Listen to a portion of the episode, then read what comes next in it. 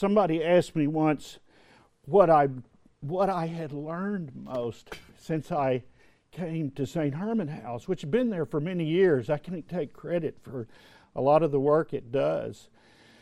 And the the thing that's struck me the most is that the needy folks we serve, the poor we serve, the homeless we serve, they're all me. they're all me.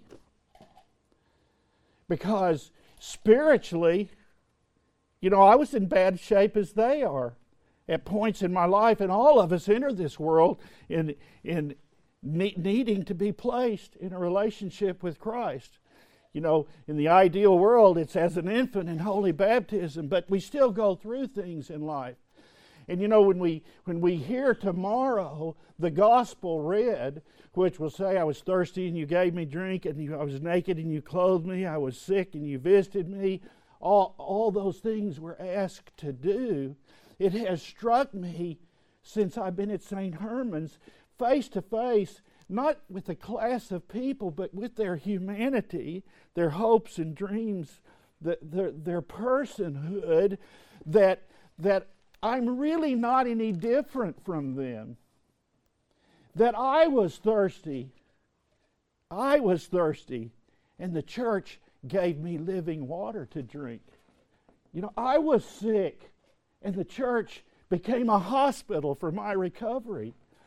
I was in prison and in bondage to the things I struggle with. And Christ visited me in his community the church. I was naked and he gave me a garment of salvation. I was hungry and he gave me his flesh to eat.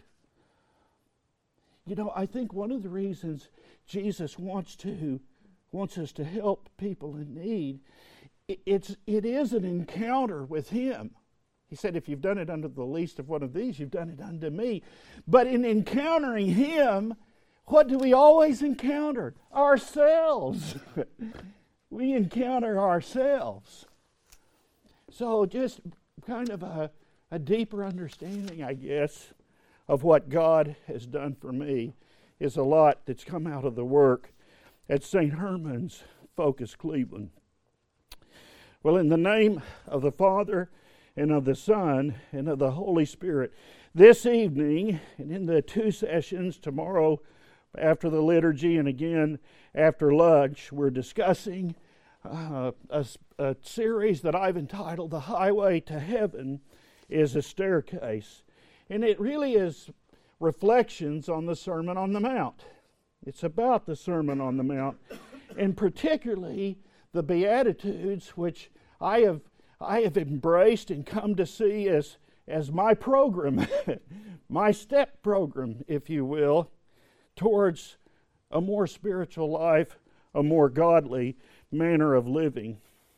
You know, I want to get, begin by telling a little story.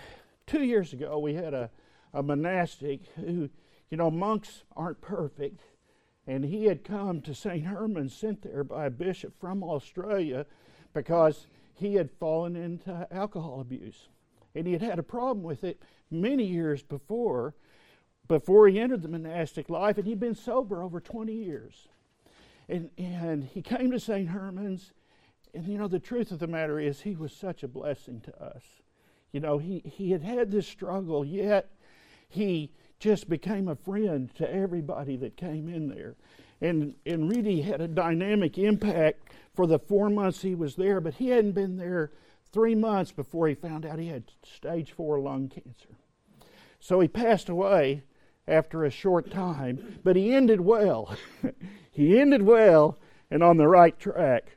And he liked to tell a story which some of his brother clergy told at the mercy meal at his after his funeral. And the story went like this.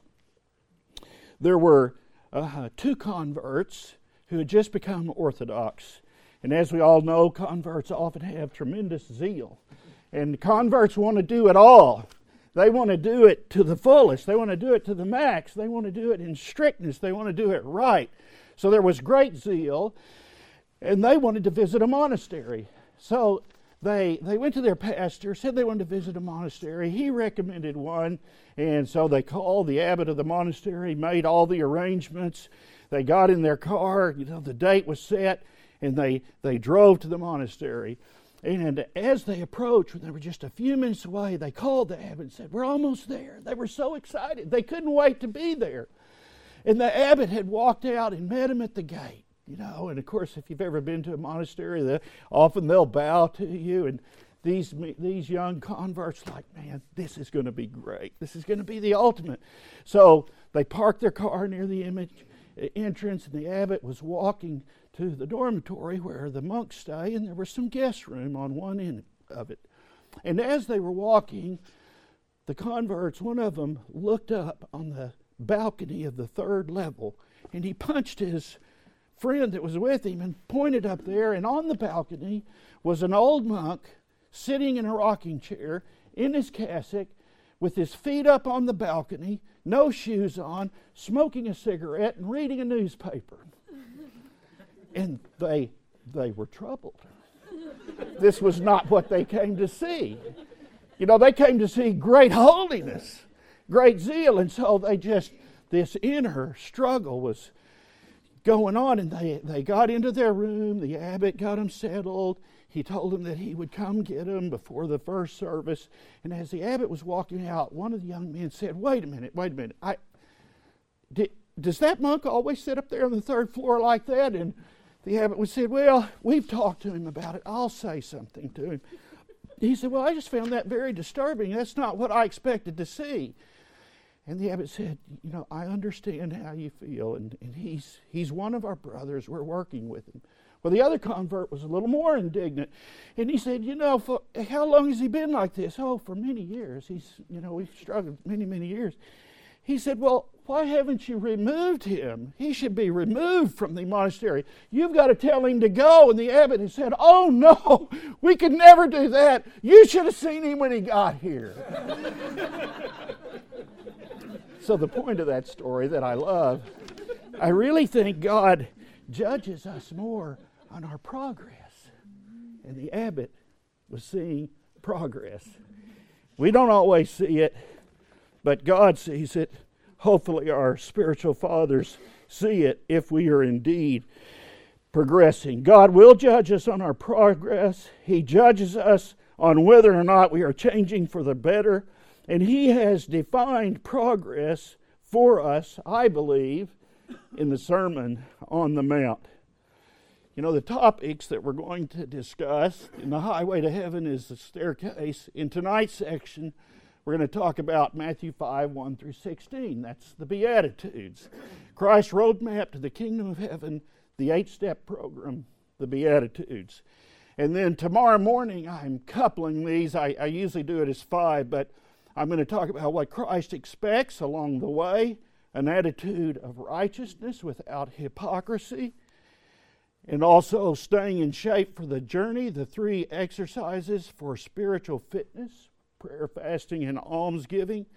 And then after lunch, we'll talk about trusting Jesus to survive the climb.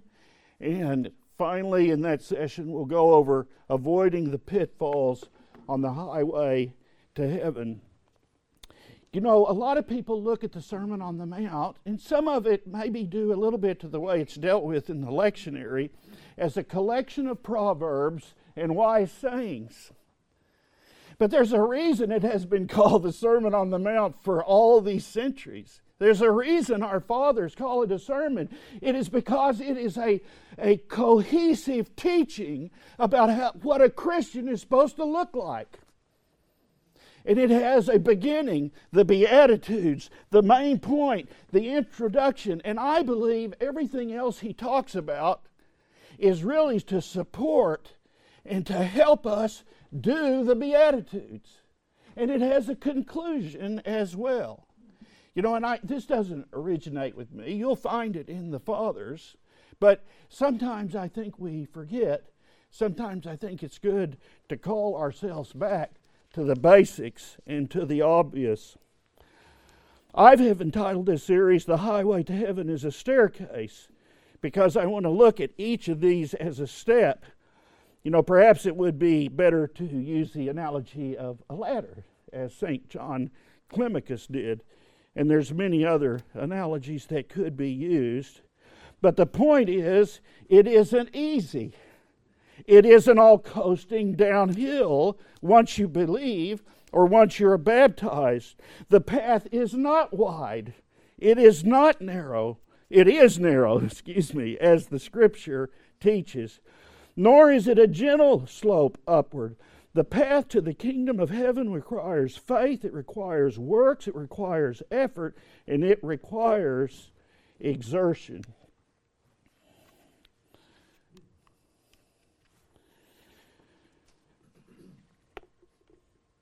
It is not easy.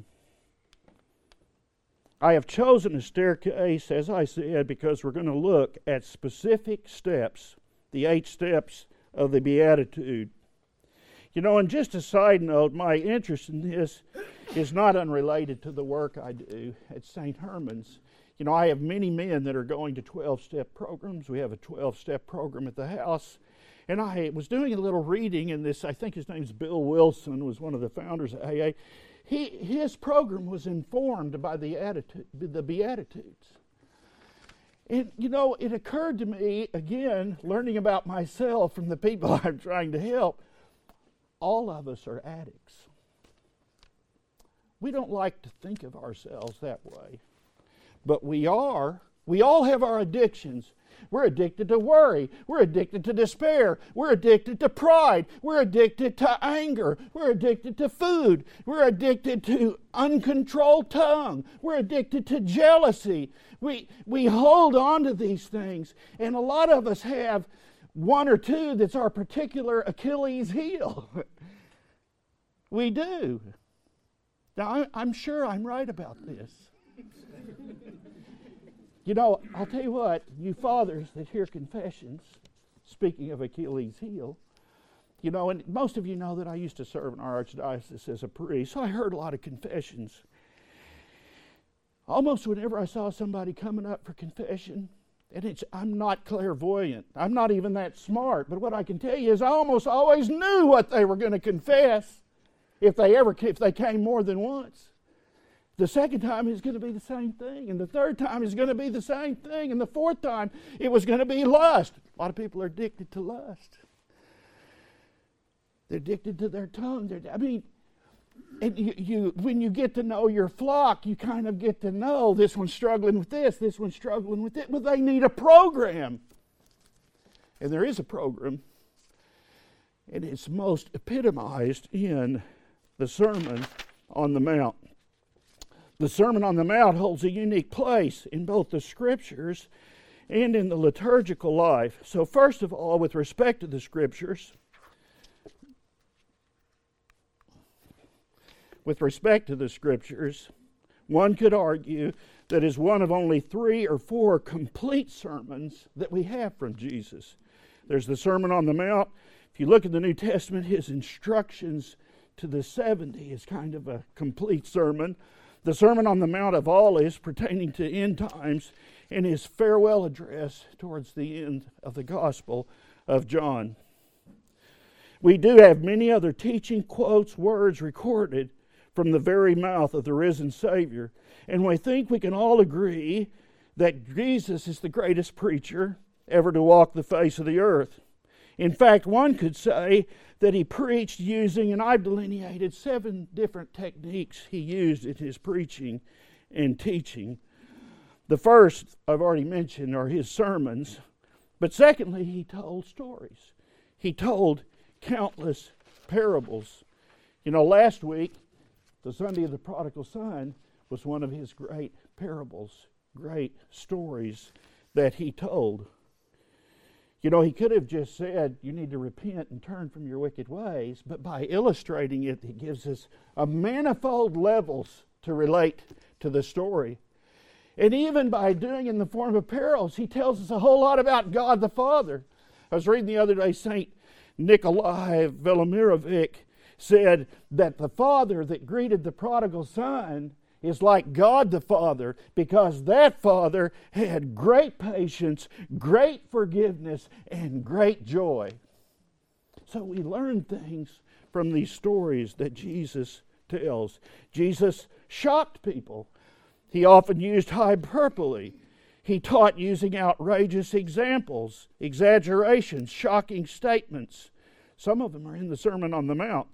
These statements were not all meant to be taken literally, but they definitely got the point. For example, Jesus didn't really mean we have to rip out our eyes and amputate our hands if they're causing us to sin. Otherwise, all Christians would be blind amputees, would we not? he also didn't mean that people he spoke to literally had logs in their eyes, also in the Sermon on the Mount. Jesus was simply making a very clear point. Jesus said things that shocked people to make his point. Fourthly, Jesus crafted memorable sayings. He spoke poetically. Sometimes we lose a little bit of it in the English language, and it's more clearly seen in the Greek, which may not have even been in what he was speaking. But things like, judge not that you be not judged. You know, juxtaposing the same word in di- different ways. Do unto others as you would have them do unto you. We remember these things because of the manner in which he delivered them. Jesus asked questions, you know, and often he wouldn't tell the answer. If I think if I'm getting the story right, there was one time where the Pharisees they came to him and they said, "By whose authority do you teach and cast out and do all these things?" And Jesus didn't answer the question. He asked another question. He said, "Well, let me ask you a question. By whose authority does John the Baptist do what he did?" And now the Pharisees were had if we say of the devil, the people will, will mob us. And if we say of God, then we have to believe what he said. So he used questions in a powerful way. He used object lessons. Jesus often used object lessons to communicate to his audience. He washed the feet of the disciples to teach servant leadership. He called a little child into his midst to discuss childlike faith. He described unselfish giving after watching a widow drop the widow's mite into the temple offering. When he told the parable of the sower, there's a good chance you can almost imagine with some of these that they were standing by a field watching someone sow. Seventh, Jesus used repetition. Jesus helped his audience learn his lessons by frequently repeating himself. He taught the same major themes again and again. For example, Jesus spoke of his death and resurrection over and over again, and the disciples still didn't get it. Woe to you! You know, we'll be reading that soon. I think that's the first week. Woe to you, scribes and Pharisees! Woe to you, whitewashed tombs! Woe to you, brood of vipers! You know, you know, some of the reasons we remember great speeches is because they use the same technique that Jesus did. Did any of you just see that movie about Winston Churchill? Did anybody? We will fight them in France. We will fight them on the beaches. We will fight them in the air with our growing air power. We will fight them on the seas. We will fight them in the mountains. We will fight them, you know, in the streets. We will never surrender. Why do we remember that? because it's great technique. and Jesus used it. And, you know, another one, I, I saw a video of this. You know, Martin Luther King gave a speech on the steps of the Capitol in Jackson, Mississippi and he started out, you know, uh, you know, it was that how long speech. How long? Not long. By the time he was through, everybody was responding. How long? Not long. Because no lie can live forever. How long? Not long. Because you shall reap what you sow. How long? Not long. Because the arc of the mortal universe is long, but bends towards justice. Jesus marshaled language because he was the Word to change the lives of people. Liturgically, the Sermon on the Mount has a very important place in our lives. The Beatitudes are recited by many Christians in daily and personal devotions. They're recited in the office of the Typica, which we observe at least the first Sunday of every month as a reader service at St. Herman's, and they're most notably, and I understand you do this here, not all of our churches do, at the little entrance on Sunday morning. You know, if you think about it, you can, uh, you know, the priest comes out with the gospel book. And, and by the way, that, that is the chief icon of the first part of the liturgy. He comes out with the gospel book, the Word. And, it's, and we don't see it as just words, we see it as the Word, so we vest it in gold. And here it comes.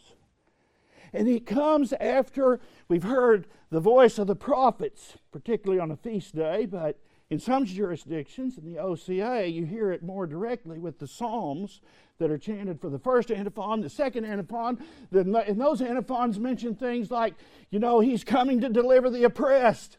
And then, lo and behold, here he comes. And the, the, the question should be asked in our minds. And I hope you never listen to the Beatitudes the same in the future. I hope you listen to it differently, son. The question should be asked He's here. The prophets are right. He's come into the world. See him there. Look at him. What's he going to say? Blessed are the poor in spirit, for theirs is the kingdom of heaven. Blessed are they that mourn, for they shall be comforted. Blessed are the meek, for they shall inherit the earth. Blessed are those who hunger and thirst after righteousness. They shall be satisfied. Blessed are the merciful, for they shall obtain mercy. Blessed are the pure in heart, for they shall see God. Blessed are the peacemaker, for they shall be called the sons of God. Blessed are you when you are persecuted for my name's sake, for yours is the kingdom of heaven. And you know, our, you know, the church has given us the response to that, by the way. Remember me when you come into your kingdom. I'm, I'm like the thief. I can't, I can't do this. I need your power. So we, we respond to it in humility, but the expectation is still that we do it. You know, those of you that have been through catechism and have learned your catechism well know that we divide the liturgy into two parts. We, we, we celebrate it as a whole, but there's, the, there's different terms that are used the, the synaxis and the Eucharist, you know, the liturgy of the Word, the liturgy of the sacrament. You know, I want to give you a different word to think about it. Think about that first part as the liturgy of the program. The liturgy of the program and the second part as the liturgy of the power. the liturgy of the program and the liturgy of the power. The program is that we're being taught. We're hearing the voice of the prophets. We see it fulfilled in the coming of Jesus. We hear his teaching epitomized in the Beatitudes. We hear from the epistle, the words of the apostles, and then we hear from the gospel more of the very words of Jesus. We're taught, we're instructed, and when we hear it and when we receive it, and if we receive it in humility, our response has to at least be, I'll do it, but I need help. And help comes immediately the liturgy of the power. Because now he comes with the next the chief icon of the second part is seen in the great entrance. The chalice the paten. We see him come as, in, as the Word to teach us, and now He comes in the flesh to deliver us, to save us. You know, and I, I think scripturally, almost, you know, we need to we need to make sure that we're looking at the liturgy, particularly the, the second part of the Eucharist, very much in light of the transfiguration. I think we often tend to look of it more in light of the cross, the tomb, and the resurrection. That's Western theology to do that. We mention the cross, the tomb, the resurrection on the third day, and the second and glorious coming. But when we receive communion, we, we do not simplify what we're giving. The servant of God, Joel, receives the precious and holy body of our Lord and God and Savior Jesus Christ for the remission of sin. That's initiation. That's to get you started in the life everlasting so that you can begin to live the life, so that you can be deified, transfigured, changed. You know, were anybody here a, a Roman Catholic before you became Orthodox? All right, so you might you might be able to correct me if I'm wrong. I know I'm right in some sectors, but when you receive communion in the Catholic Church, what do they say to you? You remember? They don't say blood, I don't think. The body of Christ. The body of Christ. The body of Christ. The body of Christ. The body of Christ. Now look, it's not bad. I'm not judging that. It's it's only part. The emphasis is on the sacrifice for the forgiveness of sins and not for the life everlasting, which is, you see, you know what? You know that scripture where it says, um, Jesus said, Some of you will not taste death until you see the kingdom in power. Guess what happened? What the next big event after he said that in Matthew, Mark, Luke, and John? What? Transfiguration. Look, go look at it. Matthew 16, Mark chapter 9, Matthew, uh, Luke chapter 9. He says that, and in, in the two of them, almost immediately, he's transfigured. You see, when he gives the Beatitudes, we see the kingdom life. And when he's transfigured, we see the kingdom power. And when we hear it in the liturgy, we're called to live it. And when we receive communion, we're given the power to do it. All right. I don't know where I am. I'm in Memphis at St. John. Okay. All right, we, we're going to go there. All right, I'm going to do one last thing. I, I tend to ramble. Father Gordon Walker was my godfather, if you ever knew Father Gordon. He was a rambling man. He was a rabbit trail guy, but, but a good guy. If you look at the first four, just to set up chapter 5 a little more. If you look at the first four chapters of Matthew, you've got the birth of Jesus, the flight into Egypt, the baptism of Jesus, the temptations of Jesus, the calling of the 12 disciples, and at the end of chapter 4, right before he delivers the, the Beatitudes, we read these few verses. So he got his apostles with him. And Jesus went about all Galilee, teaching in their synagogues, preaching the gospel of the kingdom, and healing all kinds of sickness and all kinds of disease among the people. Then his fame went throughout Syria. And they brought to him all sick people who were afflicted with various diseases and torments, and those who were demon possessed, epileptics, and paralytics, and he healed them. Great multitudes followed him from Galilee and from Decapolis Jerusalem, and Judea. And then we go to chapter 5. Because you almost need to read that because it's chapter. He's just been with all the multitudes, and he, then he says, "And seeing the multitudes, he went up into the mountain." He went up into the mountain, and when he was seated, his disciples came to him, and then he opened his mouth and taught them, saying, so, in this setting, now in Luke, you see him delivering some of the Beatitudes to the multitude. So, he must have been teaching this over and over. But this seems to be almost like the first primary thing.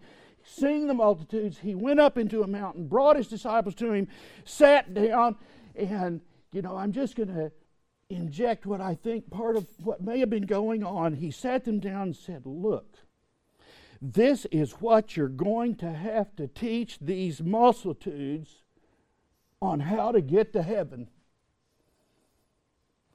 I mean, Jesus is, is he's not overwhelmed as God, but in his humanity, he's pouring himself out. And he knows, look, I've got to, I've got to give this to you in a way so that it can continue to be delivered, particularly after my parting from you in the ascension.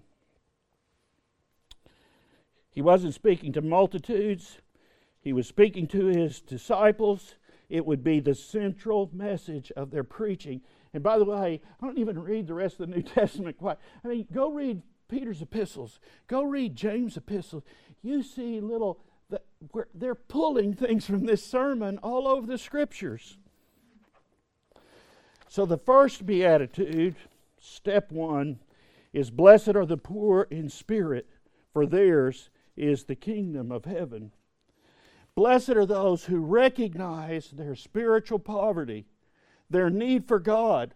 We are powerless over our willfulness and our sinfulness, and without recognizing it, we'll never begin to progress.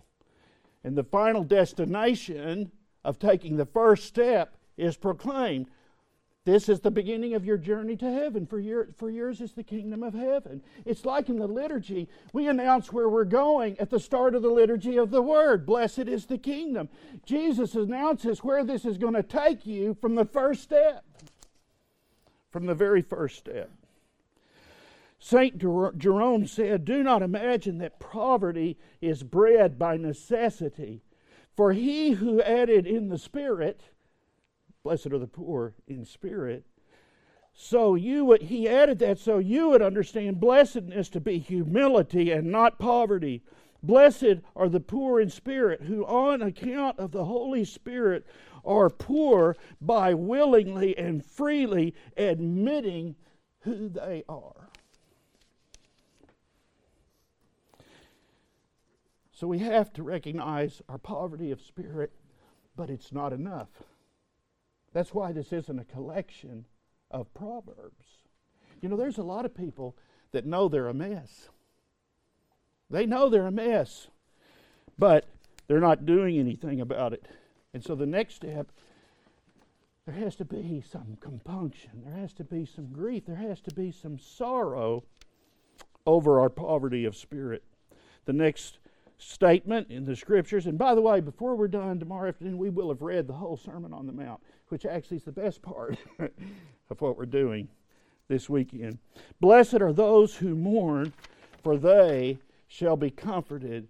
The recognition of spiritual poverty must be followed by genuine sorrow, mourning, grief, even tears. Comfort calls to mind the work of the Holy Spirit in the heart of the grieving sinner. Look, if you mourn over your sins, the Spirit is going to show you what to do. He's going to give you direction. But there has to be that grief, there has to be that sorrow. That's the beginning of the Holy Spirit. It is the Holy Spirit, the Comforter, who directs to the next step. And I, I really think he used the word comfort there for a reason. So St. Chromatius, who was the saint of the church, says, The blessed of whom Jesus speaks are not those bereaving the death of a spouse or the loss of a cherished servant. Rather, he is speaking of those blessed persons who do not cease to mourn over the iniquity of the world or the offenses of sinners with a pious, duty bound sentiment. Now, what does he mean by sentiment? Identifying with, I'm part of the iniquity. I'm part of the problem. To those who mourn righteously over their sin, therefore they will receive, and not undeservingly, the consolation of eternal rejoiced, rejoicing promised by the Lord. But it's not enough either. Step three. See, you gotta you gotta keep moving. Step three is blessed are the meek, for they shall inherit the earth. And the word meek, really, I think in the Orthodox context, means a meek person is a person who will submit their will to the will of God. It's not weakness. It's you know gentleness is a little bit of a weak word in our culture. It you know what? It takes a man to be meek, or a strong woman. It takes somebody who wants to follow Jesus, man or woman, to be meek, to submit what you want to do to what He wants us to do and how He wants us to live. Meekness is submission of our own will to the will of God, and in so doing, we begin to take control of the world around us. Those who reject this are overcome by the world, that is to say, the earth inherits Him. I want you to think about that line. Blessed are the meek, for they shall inherit the earth. If that's true, then the converse must be true if you're not meek, if you want to do your own will, the world is going to own you. And you know, you know this. You know, I've taught on this at the house. You know, they, it, a lot of them are very infant stages in their their life spiritually, but this all resonates with them. The fact of the matter is, you know, particularly if you're talking about substance abuse, it, it can own you. Where you can get to a point where no longer are you telling it when you're going to have a drink, it's telling you when to take a drink. And that can be true with the lust of the flesh, it can be true with anger, it can be true with jealousy. You know, I even, you know, I think, you know, despair can be kind of a thing we hang on to that we don't want to let go of. Maybe it's because of the attention we get. You know, maybe there's legitimate physiological things going on. But the fact of the matter is, even if that's the case, we have to move. We have to submit our will to the will of God so that so that we can have control of the earth. Now, you know, some of the fathers, and I actually read in a little book by Bishop Dimitri, he, he interprets that by Bishop Dimitri of Dallas, you know, of blessed memory, as, as referring to the, the age to come. But, but some of the fathers in Chrysostom don't say that, which kind of supports my point. Chrysostom says, What kind of earth is referred to here? Some say a figurative earth. But this is not what he's talking about. For nowhere in the scripture do we find any mention of an earth that is merely figurative. But what can this beatitude mean? Jesus holds out a prize perceptible to the senses, even as Paul also does. In other words, perceptible to our senses now. Even as Paul also does, for even when Moses had said, Honor your father and your mother, he added, For so shall you live long upon the earth. Talking about now. And Jesus himself says again to the thief, Today you will be with me in paradise. Today, in this way, he does not speak only of future blessings, a new earth, but also of present ones in this life now. An experience of the age to come, an experience of Christ that allows you to overcome the world. Because it wants to overcome you.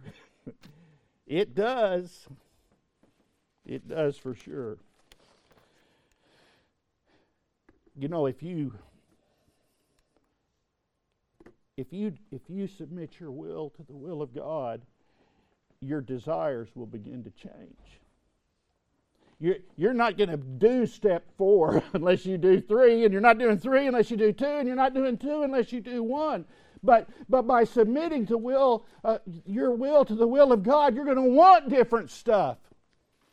So we have the fourth beatitude Blessed are those who hunger and thirst for righteousness, for they shall be filled. I, I like the old King James, and I'll tell you why. It says, For they shall be satisfied. You know, um, most everybody here knows who Mick Jagger is. but uh, even us old gray hairs, we, we, we, we don't know it from vintage LPs. We, we were there, right? I can't get no satisfaction, right? Why couldn't he get any satisfaction? Because the things he was hungering and thirsting after don't last. They're temporary. They're temporary. If you want a satisfaction and a feeling that can last and that can be there even when everything's going wrong, you got to get your desires reoriented, and you're not going to do it unless you're obedient to God, unless you're meek unless you're meek. St. John Chrysostom says, note how drastically he expresses it. For Jesus does not say, Blessed are those who cling to righteousness, but blessed are those who hunger. I mean, it's a, it, it, it can become a drive like eating if we submit our will to the will of God. Blessed are those who hunger and thirst after righteousness, not in a superficial way, but pursuing it with their entire desire. So the Holy Spirit redirects our desires. We become spiritually happy, feel satisfied. The unrighteous only fulfill temporal desires. You know, I don't know whether this is true or not, but again, part of the work I'm doing now, it has occurred to me when I see people with addictions. And you know, people pursue addictions and they pursue lust and they pursue they, we pursue it like a hunger, don't we? It's like a passion. but particularly people with substance abuse, you know, it I think there's a part of it that's a misdirected attempt to return to paradise. You might ask, well, how can that be? You're nodding your head. You probably know what I'm talking about. It's like, what is paradise? It's a place where there's no more sorrow, no more sighing, no more sickness, no more pain. And if I drink enough, the sorrow, the sickness, the sighing, the pain will all go away until you get sober. And then it's worse than it was when you started. And the same with every other spiritual propensity many of which, most of which, have nothing to do with substance abuse. And we all war against it. We all war against it. Steps one through four are all about you. The first four steps are about you. Steps five through eight impact the lives of others. You know, if you if you don't begin to you know recognize your spiritual poverty grieve over your sins submit your will to the will of god begin to pursuing different things you're just not going to be very good to anybody else on their spiritual journey. I'm not saying that there's you know look we're all made in the image of god. There's some goodness out there you know that that that we have to acknowledge is good but the, but the fact of the matter, in our reality, you're just going to be so weak and ineffective if you don't work on yourself. Which, of course, St. Seraphim, when he says, acquire a peaceful spirit and thousands around you will be saved, certainly pursuing righteousness and being satisfied is connected to that. So we'll go to the next step. Step five, which begins, all of a sudden it turns from just inward to outward. Blessed are the merciful that's, that's something you show to others. Blessed are the merciful, for they shall obtain mercy. As the kingdom of heaven begins to take root, take hold in you, then you can begin to show mercy to others. And it's not just temporal good works, but identifying with the fact that everyone has spiritual poverty. You know, again, one of the ways to learn that everyone has spiritual poverty including yourself, is to start trying to help people with material and temporal poverty. But but but the the the, the thing is, if you don't cre- create in your own life, and or God gives you uh, that real sense of humility about who you are, you're not going to see the world correctly. you know, why should you expect everybody else to be perfect when you're not? you know, you have to let this form your thinking and you have to show mercy. By showing mercy, we begin to understand the mercy of God has shown to us, and we become more thankful and more receptive of His mercy towards us. St. Augustine said, You may overflow with temporal things, but remain in need of eternal life. You hear the voice of a beggar, but before God, you yourself are a beggar. Someone is begging from you while you yourself are begging. As you treat your beggar, so will God treat his. That's a stark way to put that verse, isn't it? You who are empty are being filled. Out of your fullness, you're being satisfied. Out of your fullness, fill an empty person in need so that your own emptiness may be again filled by the fullness of God. The one who is merciful is already taking the next step, which is to purify his heart. The sixth step Blessed are the pure in heart, for they shall see God. Blessed are those who are unmoved by outside forces and circumstances, for they shall see God. You know, there's lots of examples of this in the scripture, but I want to mention one in particular, and that's Job that we read about in the Old Testament. You know, Job had it all, he lost it all, and he got it all back. And yes, he struggled, and yes, he doubted, and yes, his best friends mocked him, and yes, his wife told him to curse God and die. Ain't love grand? Why don't you just curse God and die? but somehow in the midst of it, he was always able to find God. And in the 19th chapter of Job, there's this scene. Uh, it's in the Masoretic text. I, I, I, didn't find it as quickly in the, in the uh, Septuagint, but in the text I'm most familiar with, there's this scene where he's sitting on a dunghill and he's covered with boils and he's using broken pottery to lance these boils. You know, it's as bad as it gets. And hear his words Have pity on me, have pity on me, O ye my friends. Yeah, you used to be somebody. Look at you now. You can hear him. For the hand of God has touched me. Why do you persecute me as gods? And are not satisfied with my flesh. What you see here. Oh, that my words were written. Oh, that they were printed in a book. That they were graven with an iron pen and lead in the rock forever. Now listen to this. In the midst of this, he says, For I know that my Redeemer liveth and that he shall stand at the latter day upon the earth. And though after my skin worms destroy this body, yet in my flesh I shall see God, whom I shall see for myself, and my eyes will behold it, and not another. That's just one of the most beautiful passages of Scripture to me. You know, you know, lovers get this a little bit.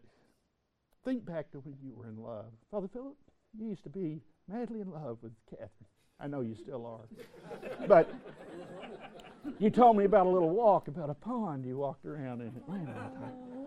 You know, you know, you know, when we're in love, we want to see their face. And all the phone calls and all the texts and all the letters in the world aren't the same as face to face with the one you love. And look, there's a nobody loves you like God. He wants to be face to face with you. And the ultimate desire of the Christian really, really is to be face to face with God the Father, Son, and Holy Spirit. To behold God is the end and purpose of all our loving activity, says again St. Augustine. Whatever we do, whatever good deeds we perform, whatever we strive to accomplish, whatever we laudably yearn for, whatever we blamelessly desire, we shall no longer be seeking any of these things when we reach the vision of God. Indeed, what would one search for when one has God before his own eyes? Or what would satisfy one who would not be satisfied with God? We wish to see God who does not have this desire. We strive, yes, we wish to see God. Who does not have this desire? We strive to see God. We are on fire with the desire of seeing God. It's, it's as old as Job. It's, it's, it's the early church. Moses had it. God, show me. Show, show me your face. And he allowed him to see partially.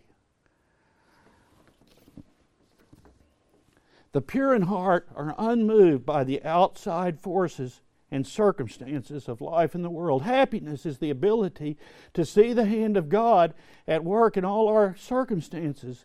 The pure in heart are becoming godly, Christ like, and developing an inner peace.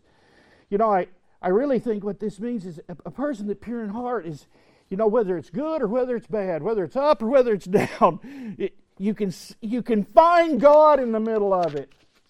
That's advanced spirituality. That's advanced. Step seven Blessed are the peacemakers, for they shall be called the sons of God. Blessed are those who become Christ like. You know, when you, when you become a peacemaker, you start to look like Jesus.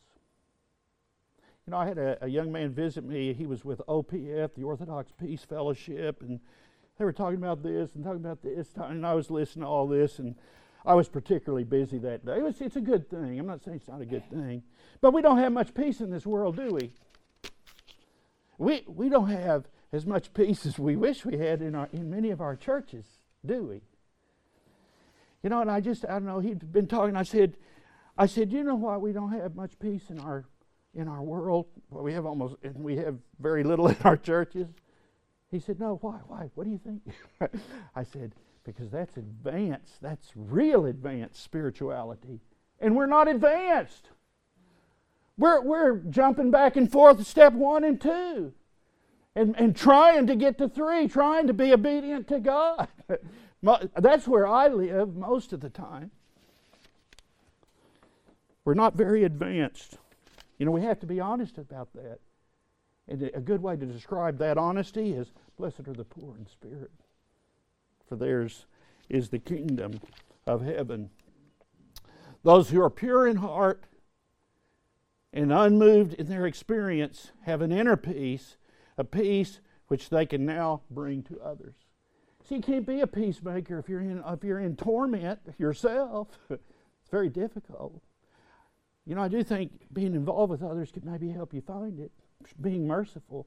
But you've, you've got to be able to see God in everything in order to really begin to find peace and then show peace and then and begin to look like a Christian. I mean, I want to be a Christian. One of the reasons I want to be a Christian is because I want to go to heaven. And look, most of y'all know me, but I'm look, I'm a believer. I'm a believer. And I believe this is the path. And I believe there is a heaven. And I, be, and I believe and I believe this is liberty. This is freedom. This is redemption story. This is Bob Marley redemption story. Joel used to sing that song. he sung it very well, by the way. The peacemakers are called sons of God. At the seventh step, the sojourner is now beginning to look like a Christian. You know, some of us have been around some people, like maybe it is monastics, or people that really live a holy life. Maybe it's just a person in the parish who's just faithfully. You know, we, we, you know, we don't have any question that we know they're a Christian. you know, maybe we know everybody's a Christian in one sense that's been, been received into the church, but there's some people that just manifest it in a way that's moving that we know we're not there yet. You have to make peace with yourself.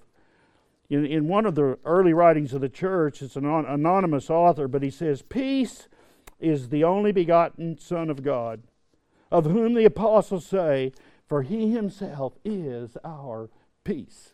So people who cherish peace are children of peace. But some may be thought to be peacemakers who make peace with their enemies, but remain heedless of evils within. They are never reconciled in heart with their own internal enemies, yet they are willing to make peace with others. They are parodies of peace rather than lovers of peace, for that peace is blessed which is set in the heart. And it's a struggle to get there not that which is said in words.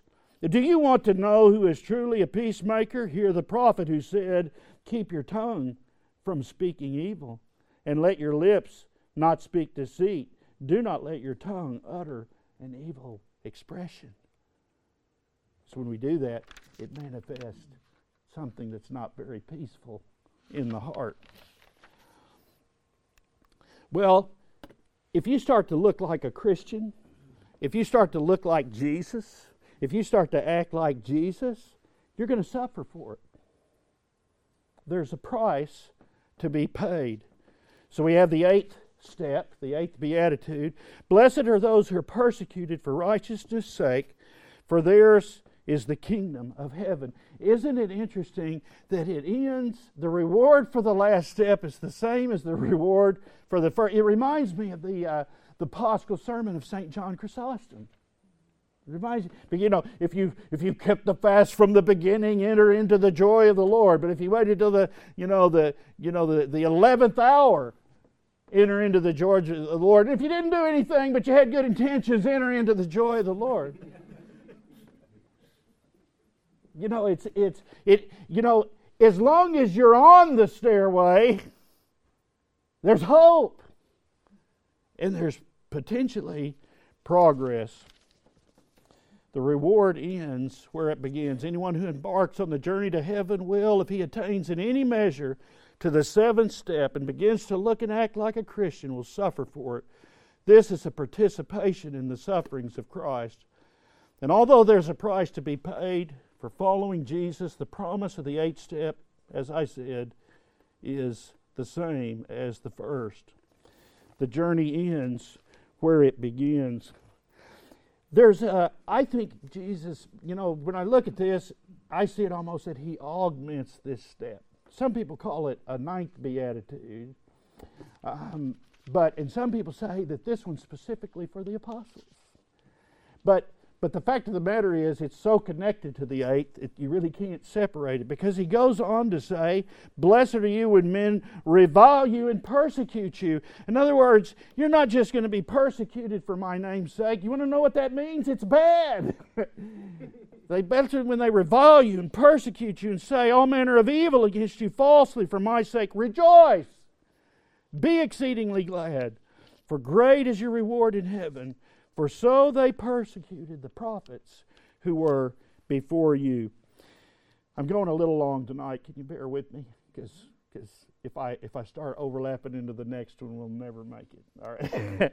All right. If you if if somebody has to leave, I understand. If you choose to take these steps to attend, ascend this staircase, to climb this ladder, there is a price to be paid. But the reward, really, of the first and the last, and St. Chrysostom says all of them is the kingdom of heaven. Listen to his words. Don't be discouraged if you do not hear the kingdom of heaven granted and promised with every single beatitude. For even if Jesus names the rewards differently, he still puts all of them in the kingdom of heaven. For in fact, he says, those who mourn will be comforted, and those who show mercy will receive mercy, and those who are pure in heart will see God, and the peacemakers will be called the sons of God. In all these things, the Blessed One does nothing but hint at the kingdom of heaven. For people who enjoy these things will certainly reach the kingdom of heaven. So do not suppose that the reward of the kingdom of heaven belongs only to the poor in spirit. It belongs to those who hunger for justice, and to the meek, and to all these blessed others without exception. For he set his blessing upon all these things to keep you from expecting something belonging to this material world. For if one wore a prize or a garland for things that were to be dissolved together with this present life, things that flit away faster than a shadow, who would be blessed? You got to love Chrysostom. it's always good. Now, that the, we know the Beatitudes, but the next part is you are the salt of the earth. You are the light of the world. Hear these words after he completes the Beatitudes. You are the salt of the earth, but if the salt loses its flavor, how shall it be seasoned? It is then good for nothing but to be thrown out and trampled underfoot by men. You are the light of the world. A city that is set on a hill cannot be hidden. Nor do they light a lamp and put it under a basket, but on a lampstand, and it gives light to all who are in the house. Let your light so shine before men that they may see your good works and glorify your Father in heaven. You've got to see this in the context of the Beatitudes. Do these things, you are the salt of the earth. Take these steps, you are the light of the world. Climb this ladder, it cannot be hidden. So it, it's, it's, it's basically talking about the power of doing the program, a power of doing what Jesus taught us to do. Well, tomorrow morning we'll go into the next chapter. We finished chapter 5. Sermon on the Mount's three whole chapters of the Bible. three whole chapters. And this next chapter is definitely telling us something about how we're supposed to do these steps. All right, so Father, you want to stand and thank you for your attention.